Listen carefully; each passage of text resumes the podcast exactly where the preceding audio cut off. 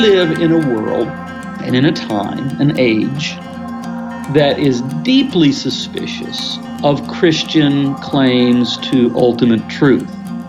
And so I would argue for a return or recovery or an emphasis on Christian aesthetics. That is, Christianity understood through the lens of beauty. Listening to the Makers and Mystics podcast. This is your host, Stephen Roach. This is season two, episode four.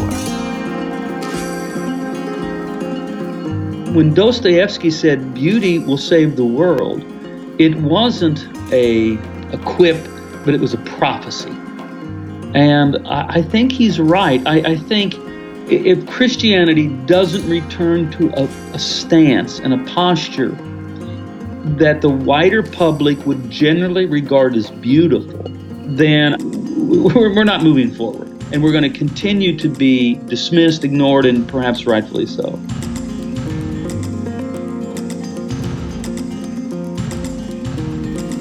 Welcome back, everyone, and thank you for listening to Makers and Mystics. I'm excited to share these next few episodes with you. I had the honor and privilege of sitting down with author and pastor Brian Zahnd, who wrote the book Beauty Will Save the World. And we discussed the role of art and beauty in presenting the Christian faith to what some would term a post Christian culture. And honestly, I had a very difficult time editing this podcast. There was so much rich content Brian was bringing that I decided to divide it up into a two part series. And so this is part one of my interview with Brian Zahnd Beauty Will Save the World.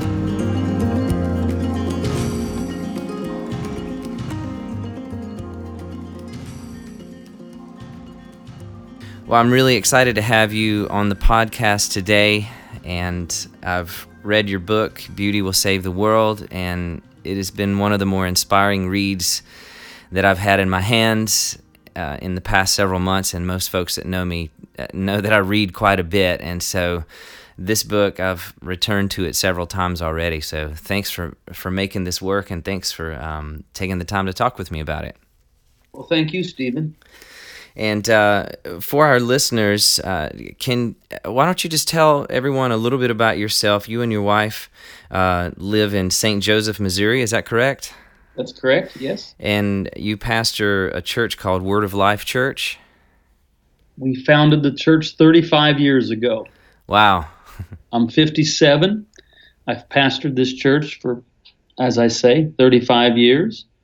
I'm also a writer when I can find the time. I've written six books, I think.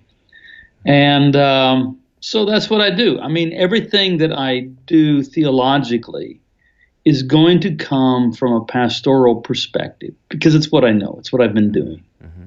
Uh, I'm a product of the Jesus movement.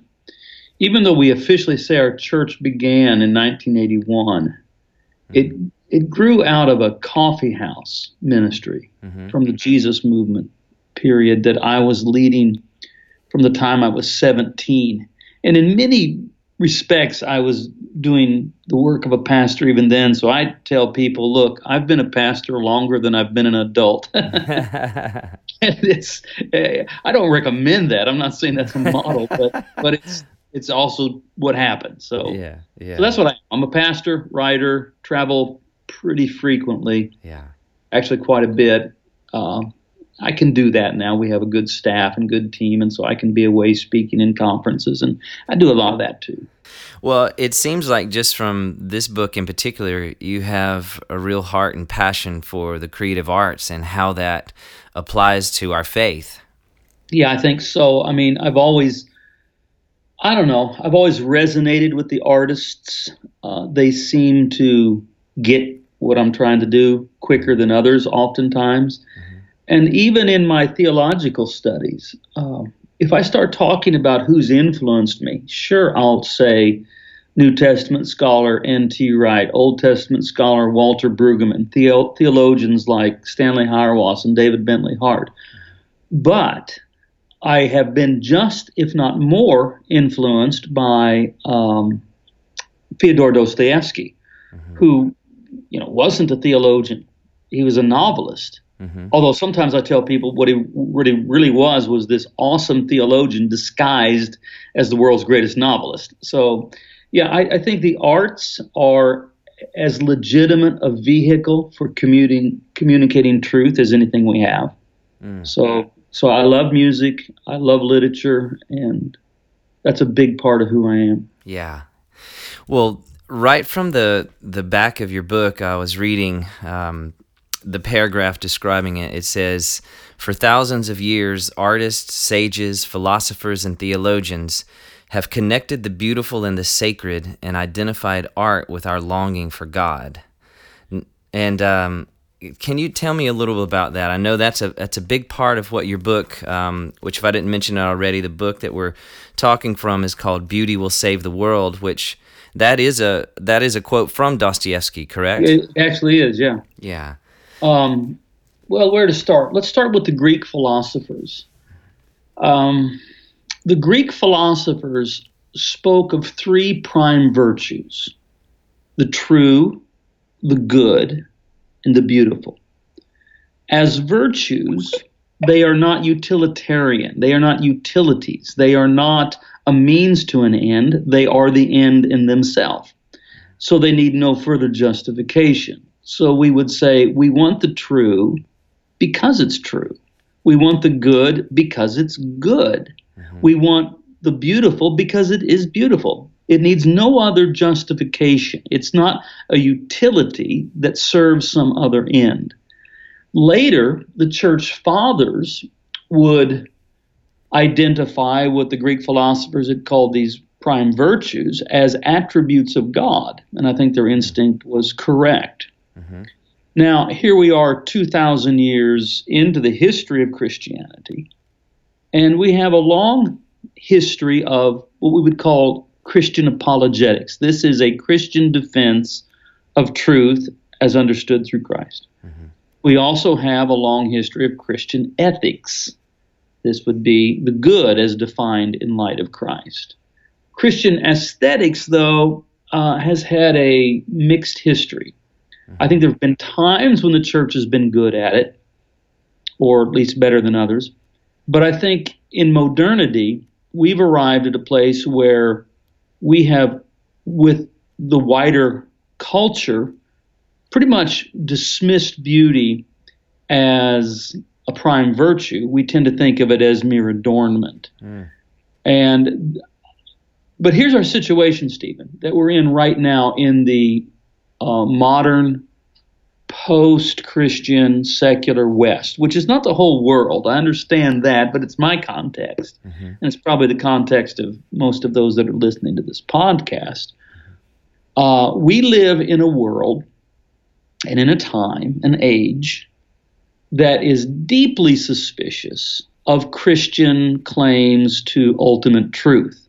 Mm-hmm. I'm not. I'm not I'm not forfeiting that claim. I, I, I think we have that claim, but I'm just I'm just acknowledging that which is the case. That the wider mm-hmm. culture is pretty deeply suspicious of that, and even maybe more so any Christian claim to a superior ethic. Mm-hmm. And so we have this great history of Christian apologetics and ethics, but I don't think they help us much right now. I'm not saying they're, they're illegitimate. I just don't think, as far as gaining a wider audience, uh, in our secular age, they do us much good. I think they're pretty much dismissed out of hand.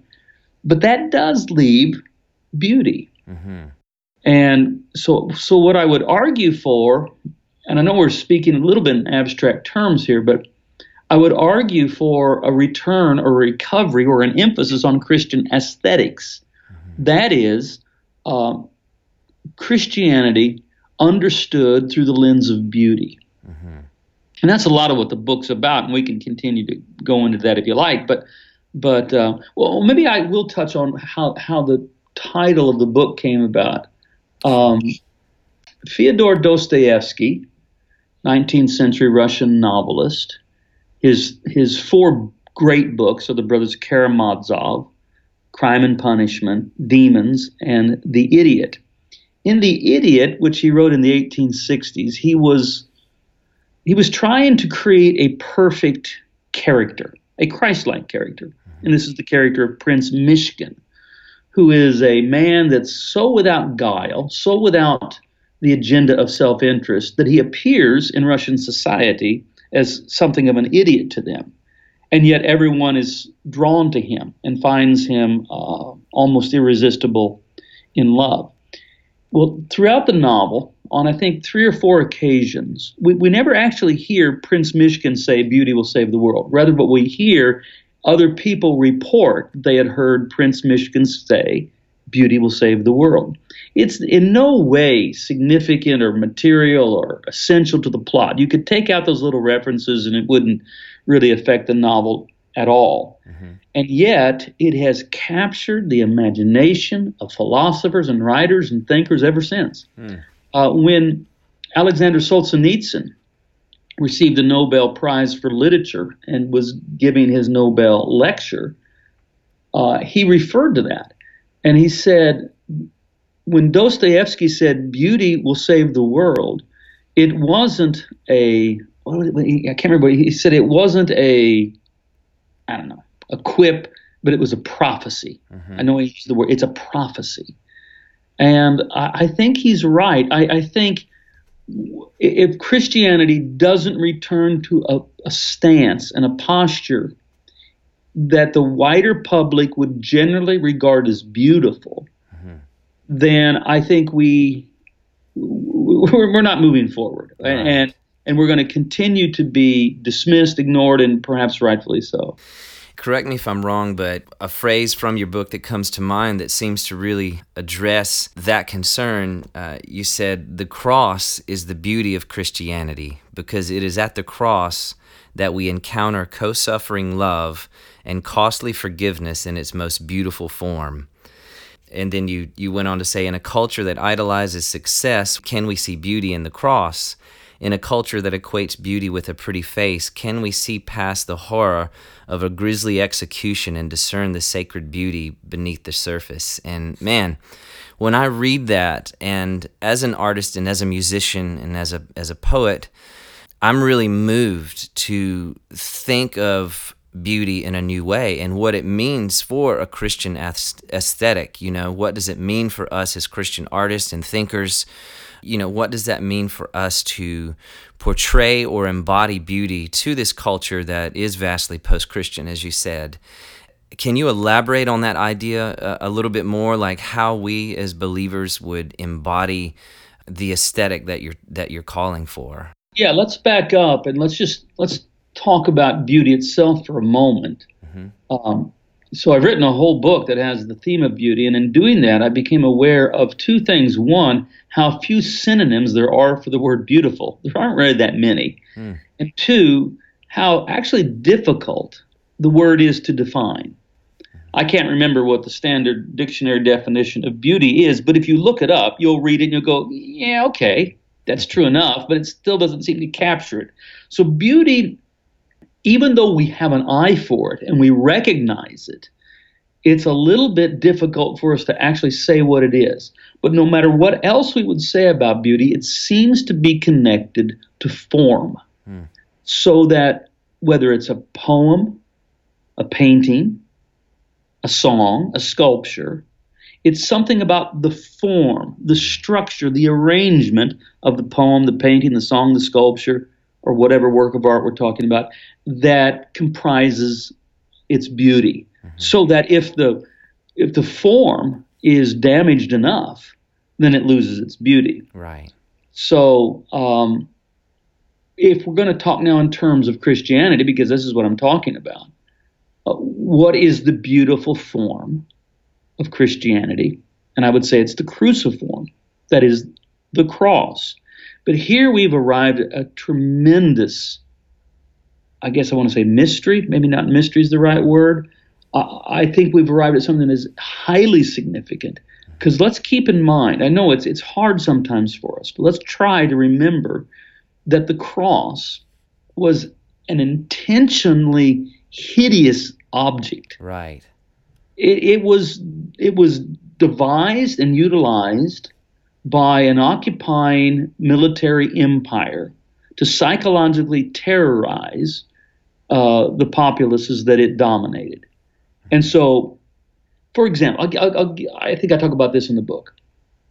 There was a point in my life early on when I might see a beautiful crucifix, let's say, whether it's a painting or a sculpture. I would see a crucifix that most people would say in some way is beautiful, even a work of art. And I would protest. I would push back and I would say, well, it didn't look like that. It isn't true to uh, what happened on Good Friday. Mm-hmm. Now, that's a true statement, but I was mistaken. Because you see, the role of the artist is not necessarily to give us a journalistic photograph or reporting, but rather help us attend and to see again that which we may have missed. Mm-hmm. Take, for example, I think I hope most of our listeners will be familiar with this. Take, for example, Van Gogh's most famous painting, Starry Night, mm-hmm. you know, with those swirls of stars. Mm-hmm. Now, if I and, and most people would say, well, that, that's a beautiful painting. Now, does a starry night look like that? Well, no, except yes, it does. No, it doesn't it doesn't objectively look like that. If you go out on a starry night and look up at the heavens, you don't see these swirls of stars the way that uh, Van Gogh mm-hmm. has put them on canvas. And yet, what Van Gogh is doing is saying to those that see his painting, pay attention. Mm-hmm. Beauty's all around you. Yeah. Consider the beauty of a starry night. You've forgotten how awe inspiring it is. Mm-hmm. Well, now, the cross, when, when, when an artist depicts a beautiful rendering of the crucifix, they're doing that same thing. They're saying, yes, at one level, if, if, if you had, for example, a journalistic photograph of what happened outside the gates of Jerusalem on Good Friday, mm-hmm. you might look at it one time, be repulsed by it, revolted by it, and never look at it again. I, I understand that. But what we need to remember is those of us that confess Jesus Christ is the crucified and risen Lord of glory. Mm-hmm. We confess that this, in fact, is the most beautiful moment in salvation history. Yeah. Uh, Hans Urs von Balthasar, great Swiss theologian, said, being disguised under the disfigurement of an ugly crucifixion and death, Christ upon the cross is paradoxically the clearest revelation of who God is. So, what Rome intended to be hideous and repulsive and ugly, God in Christ through love has turned into uh, an image of supreme beauty. And so, this is what I think we have to ask ourselves. Those of us that are engaged in communicating the gospel and trying to minister to people and do all the stuff. Mm-hmm. It's not enough to ask, is it true? Is it good? We must, we must, we must ask the third question, is it beautiful? And we don't get to say whether it's beautiful. That's left to the common person. Yeah. Would the common person say, yeah, that, that, that's beautiful? Mm-hmm. And so I think, especially in the North American context, uh, the church, for various reasons, has felt threatened, has felt intimidated, has has has felt like it's losing power and control and all of these sorts of things and that and we've lashed out and presented to our neighbors uh, the wagging finger mm-hmm. the furrowed brow the clenched fists of protest and i think all of that's ugly and people recognize it as such and so we need to ask ourselves is our posture is what we're doing our programs our sermons our presence in the community is it is it compatible? Does it conform to the cruciform? Is it like Christ upon the cross, arms outstretched in proffered embrace, praying, Father, forgive them, for they know not what they do? Which I think almost everyone says there's something beautiful there. Mm-hmm. There's something beautiful about this innocent man uh, not calling out for revenge, but offering forgiveness. And this is why you get the, the, the account of the Roman centurion saying, truly this must be a son of God. This is this is not what we're used to seeing. This I'm quite sure this hardened, cynical Roman centurion had crucified who knows how many people because. Um, one, one of the things that we miss sometimes as Christians, we think of the crucifixion as some unique thing that only happened to Jesus. one way of describing the crucifixion is it was one of three that day. and And when Jesus was a small boy, some 2,000 would be revolutionaries from nearby Sepphoris, only about seven miles from Nazareth, were crucified by the Romans. Mm. And so I assume this centurion had presided over maybe hundreds, who knows, of crucifixions, and yet something about Jesus causes him to remark, uh, "This is not what I'm used to seeing. This, yeah. this, there's something divine about this." Yeah. Well, you know that that brings to mind several things. Even with the centurion, seeing something in a different light. I I read this thing recently that is attributed to the painter Henry Henry Matisse, and he was asked what makes a great artist, and his response was, "A great artist is someone who allows us to see the world in a new way, or someone who allows us to see the world in a way we haven't seen before." And uh, how how much does that even ascribe itself to what you just said? You know, with um, with with Jesus, even on the cross in that horrible situation this man had seen millions of times before, you know, many times before. He enabled him to see the world in a different way, and uh, I think what you're saying provokes in me is that same desire, you know, to to be able to to present the world in a different way.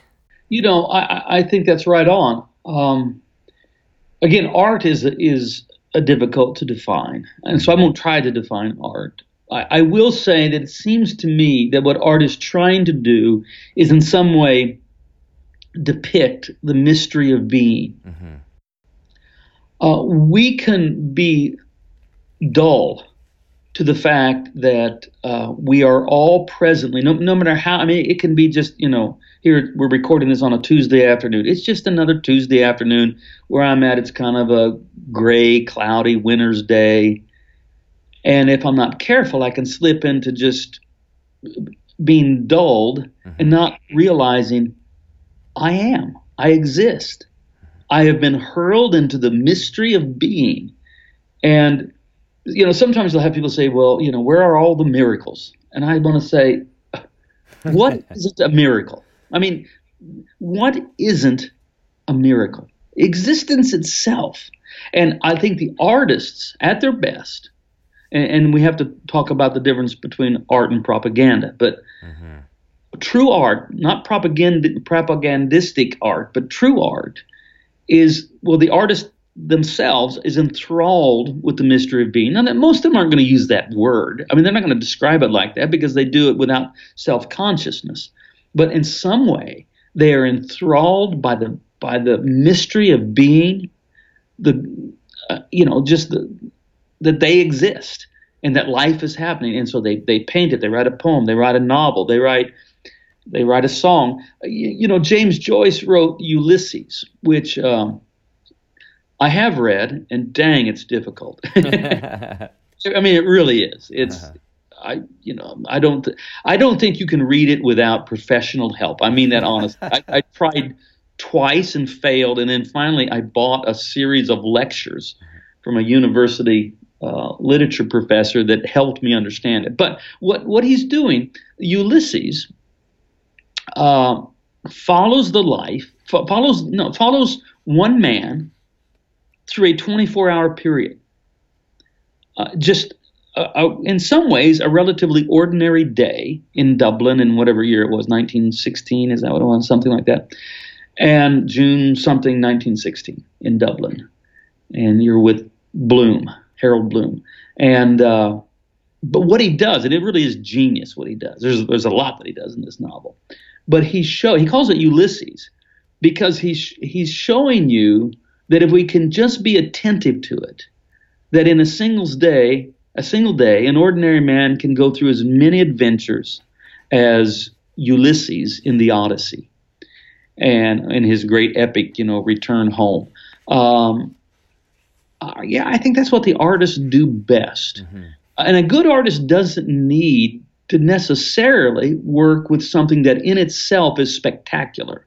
Mm-hmm. A, a, great artist can write a song or paint a poem, paint a painting or write a poem or write a novel about something very ordinary that we all experience, and yet we go, "Whoa, wait a minute, wait a minute. This is this is what life really actually is like." Yes, you know, um, that reminds me of even back to the Van Gogh painting. He painting, you know, he he took what could have been an ordinary sky, but just the way that he interpreted it, he brought a sense of wonder and a sense of beauty to that which was otherwise and or perhaps. I mean, there's a beauty in the sky, but I think you know what I mean. Just like you know, we're talking about this Tuesday afternoon. How how much wonder is all around us, but um, you know, often we miss, miss it, and it's the artist that that really helps to recapture that for us. And I, I think, to me, there's something very primal that reconnects us to the core of our humanity in that, and I think that's part of why.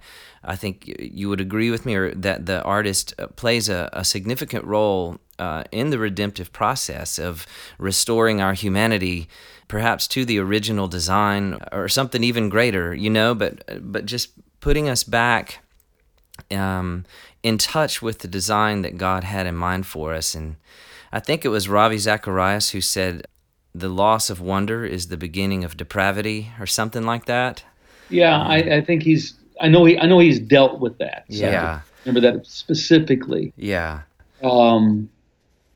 Yeah, wonder is what children have naturally, mm-hmm. and it's what we seem to oftentimes lose. Uh, I think in the book I, I, tell a story. I tell this story.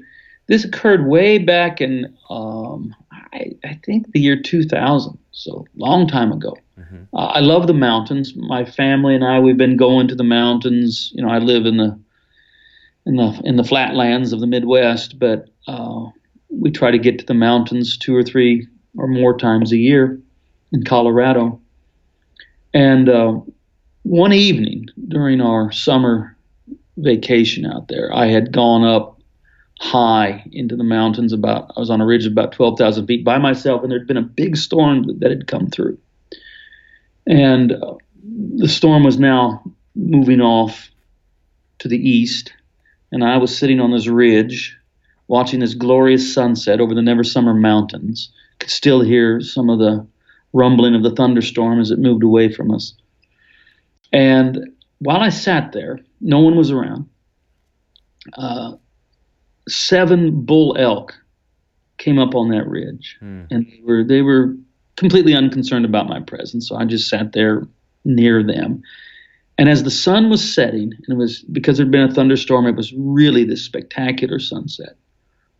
And this one bull elk lifted up his head, and his antlers um, formed like a, a, perfect frame for the sunset. And it was it, it, was such stunning beauty that it really did take my breath away. Mm-hmm. And I found myself praying, and I said, God, I want to live my life in a constant state of wonder. Mm-hmm. And I felt the Spirit of the Lord speak to me, and I try to be very judicious in using that phrase. I'm, I'm cautious about that. I'm suspicious of people that use it too much. I don't want to say, God told me, God told me, God told me. I don't want to say that. But even though I had prayed, it was it was it was as much it was just a, a, a yearning that that I did give expression to. Oh God, I want to live my life in a constant state of wonder, without anticipating a response. I sensed the Spirit say to me, this is the greatest wonder of all. The Word became flesh and mm. dwelt in us. Wow. And that really put me on a new trajectory of exploring the mystery and the beauty of the incarnation, that the Word would become flesh and live among us. Uh, which, which itself is, I don't know if I've ever, ever used this expression, but itself is a kind of artistic endeavor. Mm-hmm that that God working through the medium of human flesh says, "I will communicate what the divine is like." Mm-hmm. So th- the Word of God is the life that Jesus lived. His his life has a kind of artistry to it, which is why he's easily the most depicted uh, human in art history. But not just not just a portrait of how we imagine Jesus looks, but just the things he does, turning water to wine, uh, or walking on water, calming the storm, mm-hmm. raising Lazarus, on and on it goes. Uh, th- there is something of an artistic performance of his life. The other person I think that that came close to understanding that and in, in doing the same would be Saint Francis of Assisi, mm-hmm. whose whole life seems to be something of a uh, act in sacred performance art. Mm-hmm. to put, I don't know how else to put it. Yeah. But, but he, he, he wasn't just preaching. He wasn't just going about uh, the communication of the gospel in, in the uh, conventional ways. It was the life he lived. And I think I, I, think he has done as good a job as anyone since Christ of imitating Christ. Mm-hmm. Uh, and, and, he and he seemed he, he, you know he, he he did write a poem or two, but we don't think of him as an artist typically. You know, he's not a painter, he's not really a writer or anything like that. But his life mm-hmm. has this artistic quality to it. Yeah. Yeah, you know, and I think for me, uh, when I when I see someone like Saint Francis of Assisi and what you're saying, like his art, his life had a particular artistry to it. Um, I feel like you know that's something that I aspire to in my own life is is not just to produce these uh, creative or imaginative works, but that the way that I live my life, the way that I portray um, the reality of God through my own life becomes a portrait or becomes an art in itself, you know? And I think in one way, that is a redemption that that's part of that redemptive process that we get to participate in. When i look throughout history and i see folks like picasso or even van gogh i, uh, I know he his life ended in a rough way. Um, you know but these guys that were just incredibly creative but their lives were in complete shambles. They were they were complete messes and one of my own hopes is that perhaps like St. Francis, there could be an artistry. And I think that's our invitation, if, if I could be so bold to say that. I, I believe that's part of our invitation from God as artists, is to take Jesus' example, the way you said he lived, uh, the way his life unfolded really was artistry in motion, so to speak. And, and I think that's an invitation for our whole lives to be a work of art.